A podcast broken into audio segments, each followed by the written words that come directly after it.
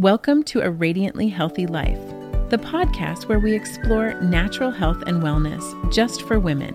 Here, we'll dive into a mix of mindfulness, homeopathy, herbal remedies, functional medicine, and those tried and true traditional methods. I'm Amy Whitbeck, your host and fellow traveler on this journey toward better health. As a natural health coach, I'm excited to share insights and tips I've learned not only through personal experience, but also from the amazing women I coach. So grab your favorite cup of tea or cozy drink and let's chat as we walk this path to radiant health and happiness. Hello, and welcome to today's episode. I'm your host, Amy, and today we're diving into something that's been on my mind a lot lately the concept of surrender. You know, there's this moment in life when you realize that despite your best efforts, things just aren't going the way you planned. It's like you're running a never ending race, trying to keep up with everything family, work, personal goals. And it's exhausting, isn't it? I've been there. Juggling a business, family, homeschooling the kids, and trying to make it all work, I hit a point where I realized something had to give. That's when I stumbled on this powerful idea the need to surrender. It's not about giving up, it's about learning to let go of the reins just a little and trusting that things will work out. In this episode, we're going to explore what it means to surrender, how it can transform your life, and practical ways to embrace this journey. I'll share my personal experiences and insights, and we'll wrap up with a summary and action steps to help you start your own journey of surrender. So let's get into it. Let's start with the topic of control. For as long as I can remember, I've thrived on structure, to do lists, and schedules. There's this sense of security in knowing exactly what's going to happen, when it's going to happen, and how it will all play out. Sound familiar? It's comforting, right? But here's the catch life doesn't always stick to our plans. Reflecting on my past approach to life, I was always the one in control, or at least I tried to be. I managed everything, hated asking for help, and was always trying to think 10 steps ahead and plan for every possible outcome so I could be prepared and minimize surprises. But this need for control, I started to realize, was taking a toll. It led to burnout, a loss of joy. And I was missing out on the spontaneous moments that make life special. So I began to wonder what if there's another way? What if I could find a balance between planning and just being? Between controlling and letting go? It's a scary thought, especially for someone who's always held on so tightly. But as I'll share in a bit, this journey of finding a middle ground has led to a transformation that my body, mind, and spirit so badly needed. To explain this transformation, let's start with one of the most important parts what I like to call spiritual surrender.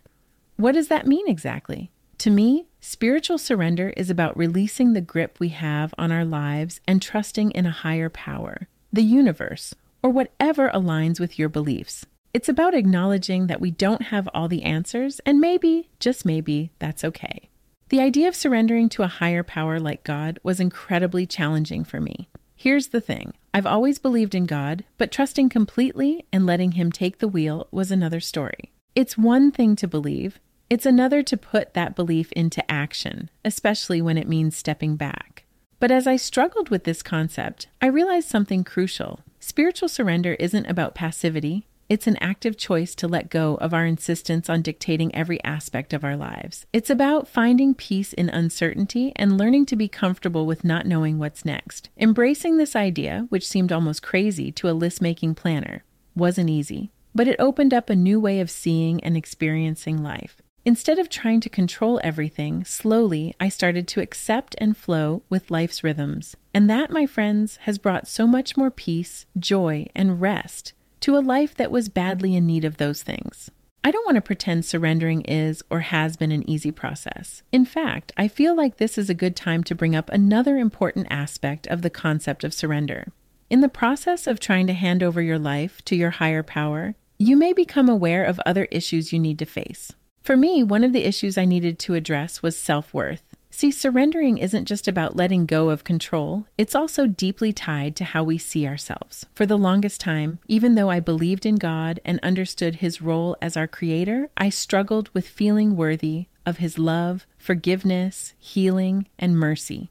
It's one thing to know intellectually that we're loved and worthy, and another to believe it and feel it deep down. This was a significant roadblock for me. I realized that I couldn't genuinely surrender to a higher power if I didn't trust in His love. And when it came down to it, I realized that I didn't doubt that God loved me, but that I was worthy of this love. So I started to explore this idea Who am I to God? This exploration wasn't just enlightening, it was a crucial step in my journey. I discovered that while the world often tells us we're not good enough, maybe because we don't meet certain standards of success, don't look like the women on magazine covers, or our homes aren't picture perfect, God's message is strikingly different. He invites us to come to Him just as we are, embracing us with all our imperfections. Surrendering to God or a higher power, then, is about accepting love and grace. It's recognizing that our value isn't based on worldly measures but on something far deeper and more profound. It's about trusting that we're cared for and guided, even in moments when we feel least deserving. This understanding transformed my perception of surrender. It's not a sign of weakness, but a profound acknowledgement of our intrinsic worth in the eyes of the divine. So, this part of the journey was about breaking down the barriers I had put up against myself. Once I started to embrace my identity in the eyes of the divine, Surrendering became less about giving up control and more about stepping into a space of acceptance and love. Finding your identity, feeling worthy, or stepping into acceptance and love may not be an issue you personally need to deal with as you learn to surrender. But I can almost promise that you'll find ideas or barriers if you choose to go through this life changing process. But let's get practical now. How do you actually practice surrender in everyday life? It's great to talk about these concepts, but putting them into action is where the real transformation happens. I'd like to share some methods that have helped me, and I think they might help you too. First, work on focusing on the present. When you find yourself thinking of the past or future, bring your mind back to where you are right at this moment. This is something that will take practice, but it's so important. When you're fully present, you're not worrying about the past or the future. You're just here, now. This moment is all we truly have, and when you embrace it, you start to let go of that need to control everything else. Next, accept things as they are. This doesn't mean you don't strive for change or improvement. It means you recognize that some things are beyond your control, and you find peace with that. It's about distinguishing between what you can change and what you need to let go. Then there's the subconscious mind and loving intention. Our subconscious plays a big role in how we navigate life. By setting intentions rooted in love and peace rather than fear or control, we gently guide our subconscious in a new direction. It's about shifting our internal narrative from one of struggle to one of acceptance. Another key part of practicing surrender I'd like to touch on is to stop resisting the reality of your circumstances. Often, we cling to our idealized versions of situations or how we wish things were rather than facing them as they truly are. This tendency, though common, tends to lead us down a path filled with frustration, pain, and even anger. Instead, imagine the alternative letting go and flowing with the current, trusting the journey even when we're uncertain about where the river of life is leading us.